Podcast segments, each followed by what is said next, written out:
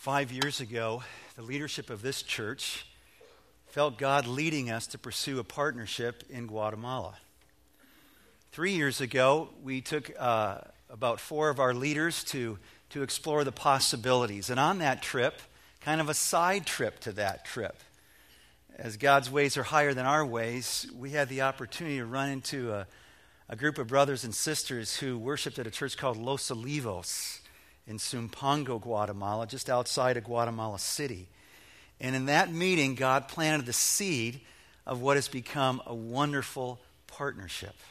That partnership has been formalized as we now have a sister church relationship. It was about a year ago. I don't know if you remember. We were talking about the vision in the future. We talked about these sister churches, at least five in the next 10 or so years in the strategic continents around the world. And the possibility in the days to come of having those pastors come and actually preach to us in their own. Remember I said that? Yeah, and here we are today.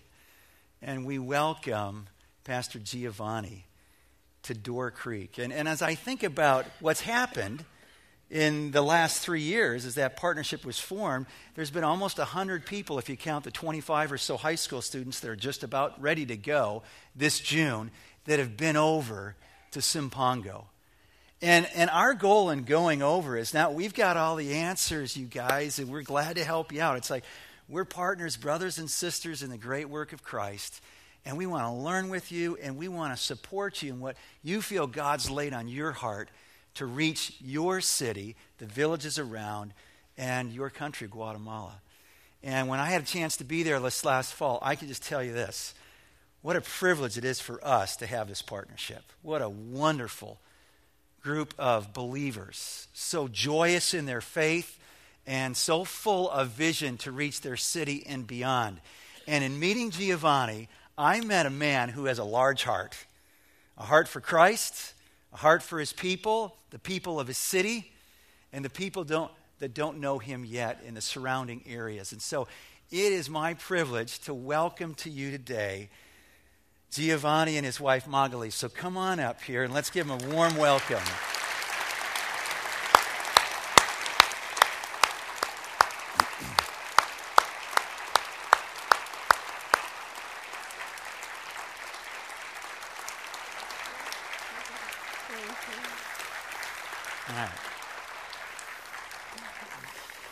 You know that we love you. And there are many of us who had an opportunity to see your church and to worship with you there.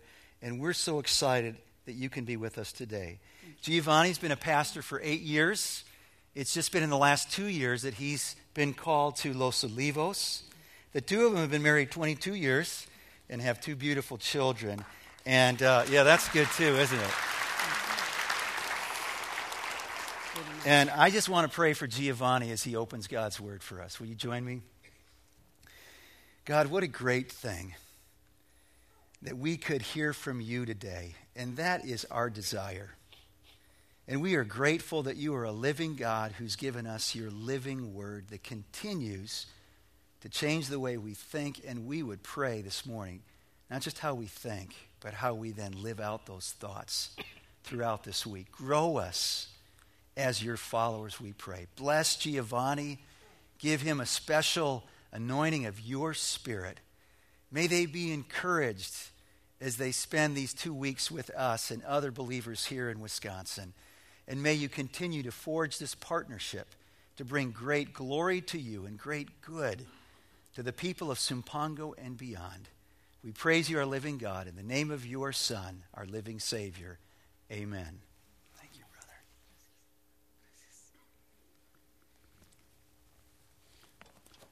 Good morning for everyone. Uh, for us, it's a privilege to be here and to share with you about the Word of God. And I, I don't want us to talk this morning before say you as a church, thank you very much for supporting us in Guatemala, for supporting in Sumpango. Many people of you had been with us for some weeks, and you come. Uh, to work for a week. Uh, I have seen you uh, sweating, uh, you know, working hard. Uh, I said in the morning they look very nice.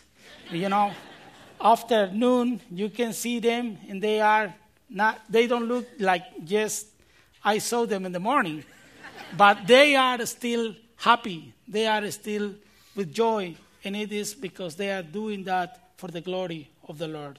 Thank you very much for that because you work with us one week and you come back to your house, but you don't know exactly what a blessing you led us. What a, what a blessing you led for not just for Los Olivos, but for Sumpango. Thank you very much, and the glory is for our Savior. Uh, for us, uh, my wife and me, it's a privilege to be here. And I say a lot of you that uh, it's like a dream to be in a beautiful place, cold place in here. Uh, and uh, it's, it's very nice to be in this place, not just because the place is beautiful, but also for your people, lovely people, friendly people that make us feel very nice. And thank you very much for this. Esta mañana yo quiero compartir con ustedes eh, algunos pensamientos respecto a la diferencia entre ser cristiano y ser un discípulo de Jesús. So this morning I want to share with you some thoughts about the difference between being a Christian and being a disciple of Christ. Pienso que es importante que nos detengamos a pensar en eso, porque eso precisamente ha hecho la diferencia entre la iglesia de hoy y la iglesia del principio. It's very important for us to think about this difference because precisely this difference is the key to the difference between the church of today and the church of the apostles' time, the church of biblical times.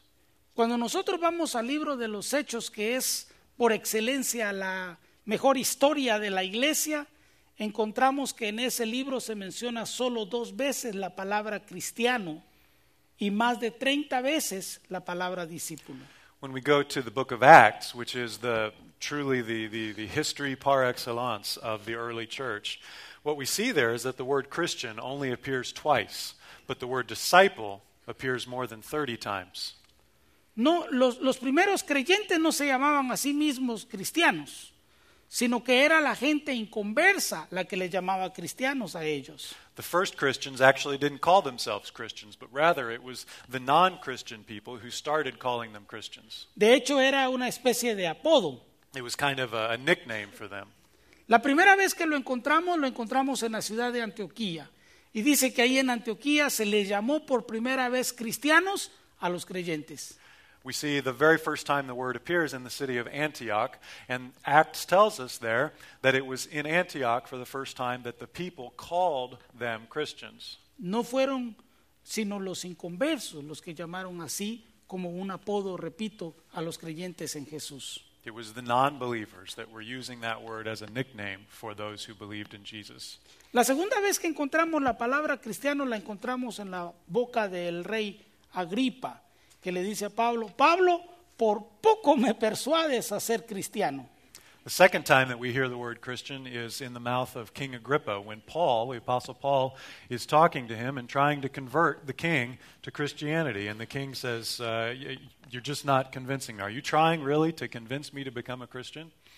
De manera que nosotros vemos que la realidad inicial era que los primeros creyentes buscaban ser discípulos y no solamente cristianos. So we see that the actual truth is that the first believers in Christ were not just trying to be Christians, they were trying to be disciples of Jesus. Y es que ser discípulo implica querer ser como el maestro, aprender a hablar como él, aprender a vivir como él, aprender a ser como él. So, being a disciple of Christ, they understood, was to be like their master, to be like their teacher, to speak like him, to act like him, to walk like him. Y en la iglesia necesitamos cada vez más discípulos. Porque cuando hay más discípulos, la iglesia avanza, la iglesia crece, la iglesia impacta la sociedad. In the church, we always need more and more and more disciples because the more disciples we have, the more we grow, the more our faith deepens, and the more impact we have in the society around us. Queremos ver algunos aspectos que el Señor Jesús mismo mostró como elementos básicos para ser un discípulo de él. So this morning we're going to look at several basic principles that Jesus himself lays out to describe what it means to be a disciple. Y quisiera invitarles que vengan conmigo a el Evangelio según San Juan capítulo 8. So we're going to start in uh, the Gospel of John, chapter 8, verse 31, and that is page 758 in the Bibles in the chair backs in front of you. Page 758, John 8, 31.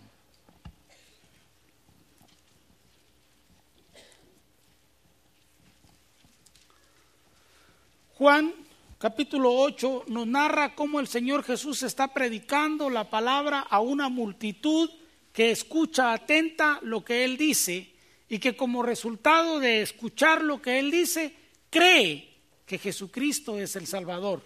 So this chapter is about a, a time when Jesus was preaching to a huge multitude of people all around him, and that while he was speaking, uh, people were listening uh, attentively to him, and some of them were putting their faith in him. Versículo 30. Hablando Él estas cosas, muchos creyeron en Él. Verse 30 says, Even as he spoke, many put their faith in him. Mucha gente creyó en Él después de escucharle hablar, después de escuchar su palabra. Many people put their faith in him after listening to him speak. Versículo 31. Dijo entonces Jesús a los judíos que habían creído en Él, si vosotros permaneciereis en mi palabra, seréis verdaderamente mis discípulos y conoceréis la verdad, y la verdad os hará libres. Verse 31 and 32 say, To the Jews who had believed him, Jesus said, If you hold to my teaching, you are really my disciples. Then you will know the truth, and the truth will set you free. And this, uh, when it says hold to my teaching, the word behind that is, and we're going to hear this point, is to remain or to dwell or to abide in that teaching. It's not just to, to hold to it, but to really live in that teaching. Note que ellos ya eran creyentes, pero el ser creyente no significa ser discípulo. Son dos cosas diferentes. So these were believers. They believed in Jesus, but we see that to uh, believe in Jesus is a very different thing from being a disciple of Hay un requisito en este texto para ser discípulo y es permanecer en la palabra, durar en la palabra, tener contacto con la palabra, vivir dirigido por esa palabra. So there's, a, there's an indispensable truth here. Uh, in order to be a disciple, we have to be dwelling in His Word, to have, have contact with it, to have communion with that Word. We have to live in the Word of God. Nosotros tenemos que ser dirigidos, no solamente a escucharla y estar de acuerdo con ella, pero que se convierta en la norma de vida de cada uno de nosotros. We have to be directed or guided by the Word of God in such a way that we're not just reading it, we're not just agreeing with it, but that we are basing our lives on it. We're building our lives around its teaching. Conforme los hombres han ido dejando de lado la palabra de Dios, aunque la respeten, sí, la palabra de Dios es, es valiosa, es importante, pero dejándola de lado y tomando sus propias iniciativas de vida, la humanidad se ha ido descarriando cada vez más.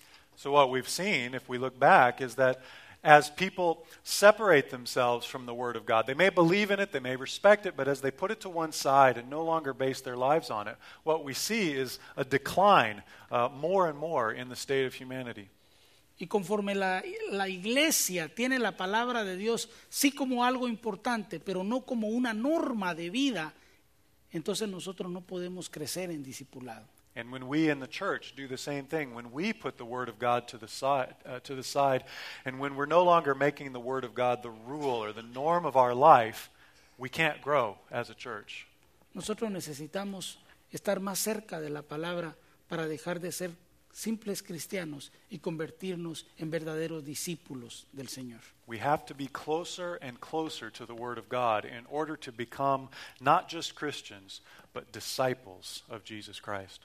Apartar un tiempo cada día para leerla, para escucharlo a Él, para entender que tiene algo que decirnos. We have to set aside some time each day to spend in the Word, to read it, to understand it, and to let it speak to us and to show us what God would say to us through it. El segundo paso del discipulado lo encontramos ahí mismo en el libro de Juan, en el capítulo 15.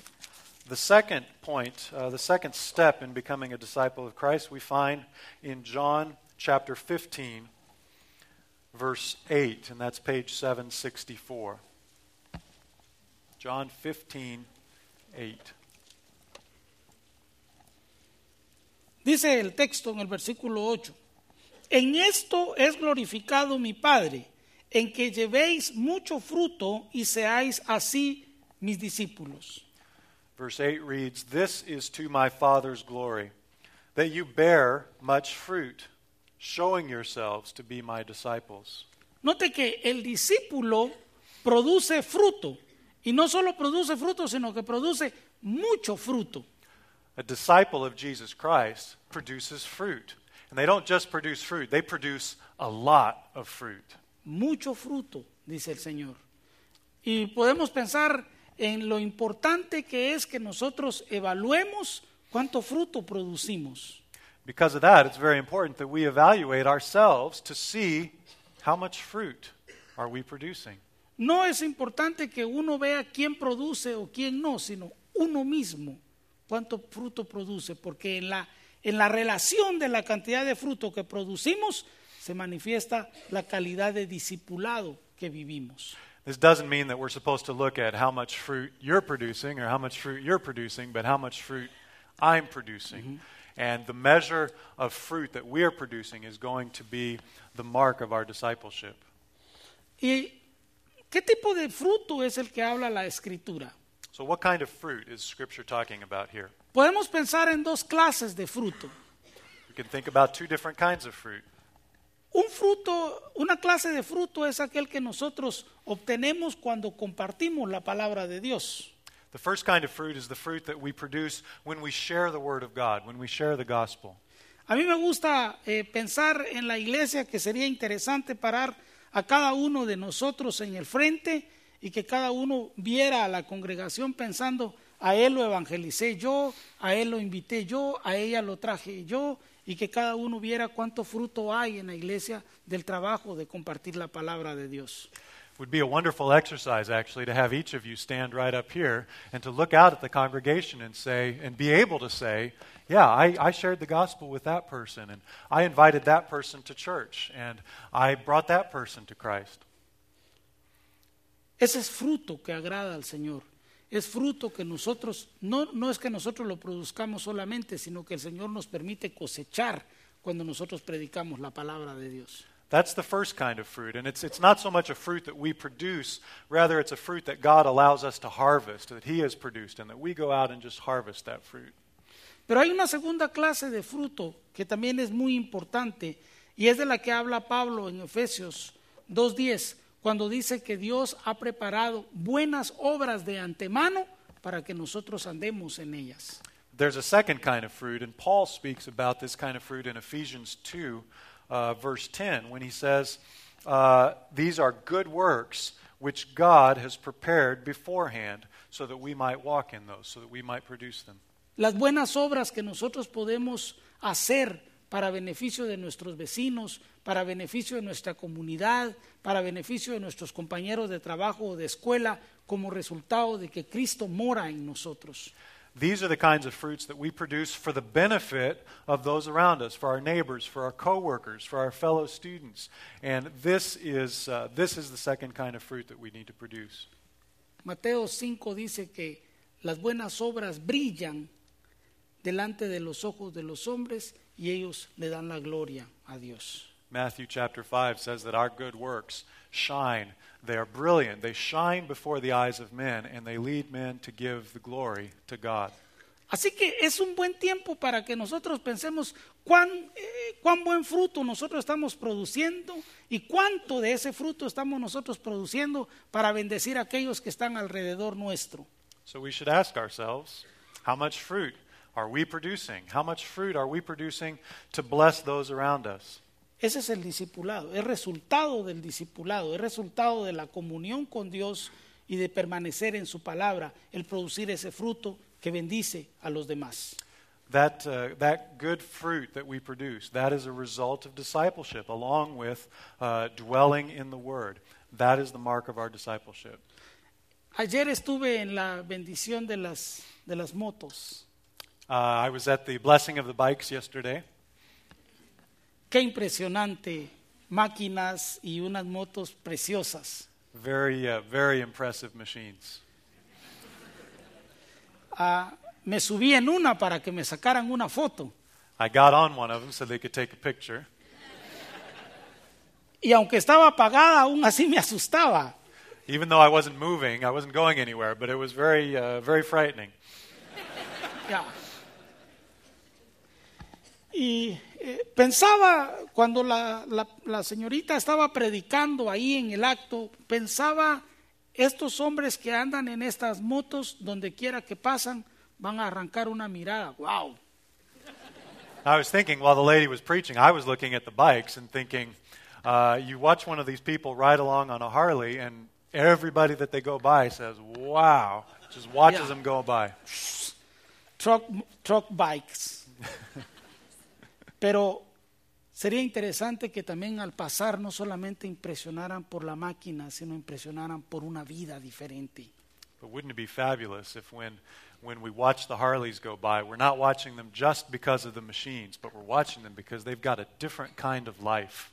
Que cuando nosotros pasemos la gente te pueda quedarse impresionada. Qué tipo diferente, qué mujer diferente.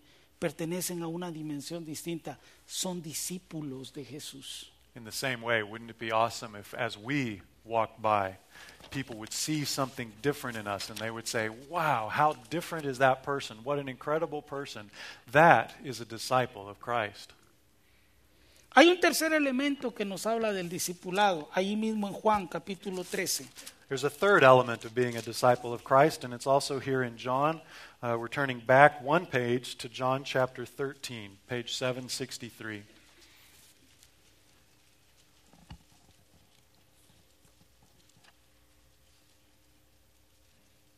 Versículo 34. Un nuevo mandamiento os doy, que os améis unos a otros como yo os he amado, que también os améis unos a otros. En esto conocerán todos que sois mis discípulos, si tuviereis amor los unos con los otros. Verse 34 reads A new command I give you love one another. As I have loved you, so you must love one another. By this, all men will know that you are my disciples, if you love one another. Si Jesús habla de un mandamiento nuevo, es lógico pensar que existe un mandamiento viejo. So if Jesus is talking about a new commandment, it's logical to think, well, there must be an old commandment. Y seguramente el, el mandamiento viejo se refiere al que encontramos ah, en Levítico 19, 18, amarás a tu prójimo como a ti mismo. And that old commandment, we find it in Leviticus chapter 19, verse 18. You don't have to turn there, but it says, uh, You shall love your neighbor as you love yourself. Es un mandamiento viejo, porque el mandamiento viejo tenía como medida el que nosotros midiéramos el amor al prójimo según nos amáramos a nosotros mismos. This is an old command because what we see here, the measure of our love here, is uh, we're supposed to love those around us as much as we love ourselves. El problema es que a veces no nos amamos nosotros mismos. The problem is that sometimes we don't love ourselves very much. En, en Guatemala la iglesia tiene bancas, no tiene sillas. Uh, in, in Los Olivos, in Guatemala, the, uh, their church has pews, not like our chairs. They've got old, uh, pews. Y algunas veces la banca no está limpia y alguien llega y se sienta así en la banca que no está limpia. So sometimes you'll see someone come in and one of the pews might not be completely clean. There might be a little mess on it. And you'll see someone come in and just have a seat. It doesn't bother them. Y si alguien más viene y, y- y se quiere sentar y dice, ah, pero esta banca está sucia, siéntese, yo me senté así. And then what happens? Someone else will come along, and I'm, I'm sitting on the dirty pew. Someone else comes along, and they look, and they don't want to sit here because it's dirty. Well, I'll say, well, yeah, go ahead and sit down. It was good enough for me. Have a seat. Si no la limpié para mí, no la voy a limpiar para usted. If I didn't even bother to clean it for myself, why would I clean it for that person? Porque si no tenemos cuidado de nosotros, mucho menos vamos a tener cuidado de los demás. If we don't take care of ourselves, why are we going to care about anybody else? Pero este nuevo mandamiento dice que nosotros debemos amar no como nos amamos a nosotros, sino como Cristo nos ha amado. But this new commandment does not say that we're supposed to love others as we love ourselves. No, we're supposed to love others as Christ loves them. De manera que si no nos amamos a nosotros mismos, de todas maneras debemos amar a los demás. So even if we don't love ourselves, doesn't matter. We're supposed to still love others as Christ loved them. Es un nuevo mandamiento. Y dice la escritura que como resultado de ese amor incondicional, como resultado de ese amor fraternal, la gente podrá ver que somos discípulos de Cristo. So this is a new commandment, and it's, it's through this love, through this love for one another that we have, that people will see that we are disciples of Christ. Aunque nosotros no digamos somos discípulos, y aunque quisiéramos no decirlo, igual la gente va a notarlo, que somos discípulos de Él.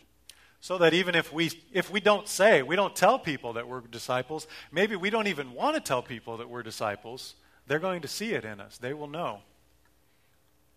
El amor de Dios en nosotros solo florece como resultado del discipulado a Cristo Jesús. The love of Christ, uh, the mark of our discipleship, flourishes when we are disciples of Christ. Y de ahí la importancia que nosotros debemos darle al hecho de que el discipulado en nosotros debe ser una vida cotidiana. And because of that, we have to make sure that our discipleship is uh, a process of daily life for us. It's something we're meditating on day by day, working on every day. El mostrar el amor es algo intencional. That that demonstration of love for those around us is something intentional that we're working on every day. Hay gente que es difícil de amar, There are people that it's really difficult to love, pero Dios nos ayuda a amarle. but God helps us. Y ayuda a otros a amarnos a nosotros. And He helps others to love us. Es el discipulado en el Señor. That is discipleship in Christ. Y hay un cuarto elemento que queremos ver en San Lucas capítulo 14.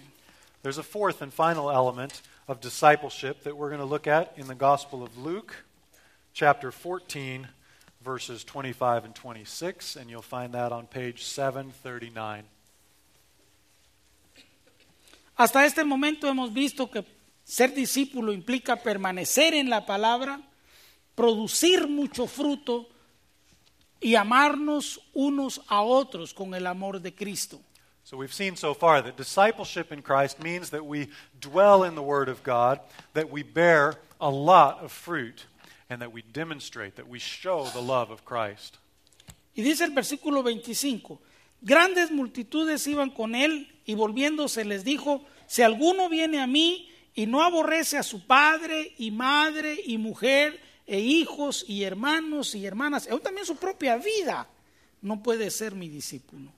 And we see in verse 25 large crowds were traveling with Jesus, and turning to them, he said, If anyone comes to me and does not hate his father and mother, his wife and children, his brothers and sisters, yes, even his own life, he cannot be my disciple. Latinoamérica es muy famoso por la, por la existencia de gobiernos autócratas. Latin America is very famous for uh, autocratic or dictatorial governments. No sé por qué los latinos somos buenos para producir ese tipo de gobiernos. I don't know why it is that we Latinos are so good at producing those kinds of governments. Pero hay un escritor alemán, don Erich Sauer, en su libro El triunfo del crucificado, que dice que no existe nadie más autócrata que Jesucristo. Uh, so that may be true, but there's a, a book called The Triumph of the Crucified. And in that book, the author makes the point that there's actually no autocrat, there's no dictator greater or more powerful than Jesus Christ. Jesucristo quiere todo. Jesus wants everything. Jesucristo quiere tu vida, quiere tus pensamientos, He wants your life, He wants your thoughts, quiere lo que sientes y quiere lo que sueñas. He wants what you feel and what you dream. Y es muy importante que ten- entendamos que es bueno que tengamos metas, que tengamos propósito, que tengamos sueño, pero es importante que entendamos que nuestra vida le pertenece a Él.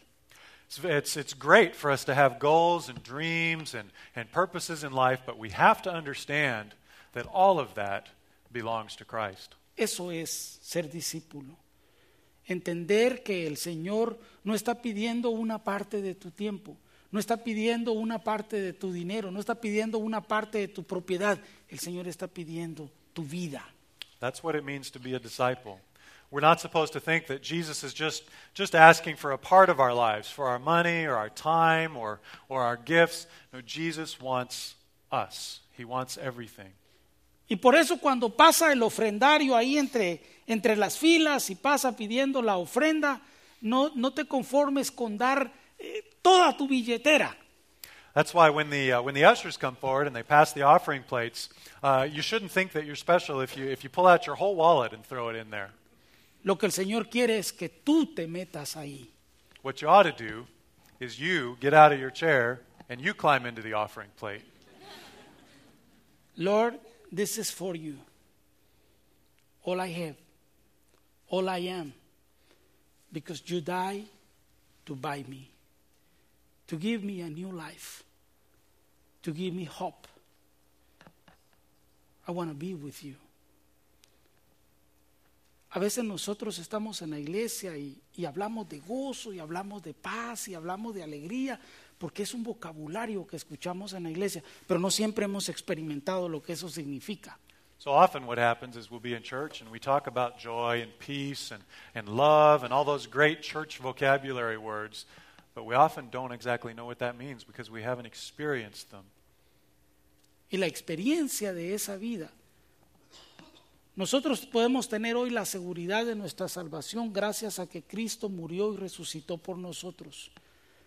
Pero la vida abundante que Él vino a dar no siempre es la nuestra, porque estamos lejos de Él. So we can, uh, we can be sure today of our salvation because thanks be to God, Jesus died, Jesus rose again. We can be sure about that. But the abundant life that Jesus wants for us, that's more of an open question. Muchos están esperando llegar al cielo para ser felices y para tener paz. Lots of people are waiting until they get to heaven to be happy and to have peace. Pero tú puedes ser feliz hoy y tú puedes tener paz hoy y puedes tener la gracia de Dios manifestándose en, su vida, en tu vida hoy. But you can be happy today. You can have peace today, and you can see the love of Christ manifesting itself in your life today. Si tan solo te decides a decir, Señor, quiero ser como Jesús. If you just decide today and say, Lord, I want to be like Jesus, Quiero ser su discípulo. I want to be his disciple, Quiero ser, quiero aprender a ser como Él. I want to learn to be like him. Como un aprendiz que va a trabajar a un taller y que quiere ser como su maestro. Just like an apprentice who goes to some workshop to learn a trade, to learn to be like his master. That's what I want to be. En alguna ocasión escuché de un muchacho que estaba yendo a aprender carpintería. Uh, I heard one time about a guy who went off to learn uh, the art of carpentry. Y cuando llegó el maestro le dijo, no traigas esa clase de pantalones aquí ni esa clase de zapatos. So when he got there, his master told him, uh, okay, you're not going to be able to wear that kind of pants. You're not going to be able to wear that kind of shoes. Y un día vimos que se vestía igual al señor que le estaba enseñando. Otra vez. Y un día vimos que se vestía igual que la persona que le estaba enseñando. Then one day we saw that this person actually came and was dressed pretty much exactly like his, uh, his master. Qué interesante que todos nos pareciéramos cada vez más a Jesús. It's very interesting that as we become disciples, each of us begins to look more and more like Jesus. Una vida floreciente, una vida de gozo, una vida de paz. A flourishing life, a life full of joy, a life full of peace. Yo quiero esa vida.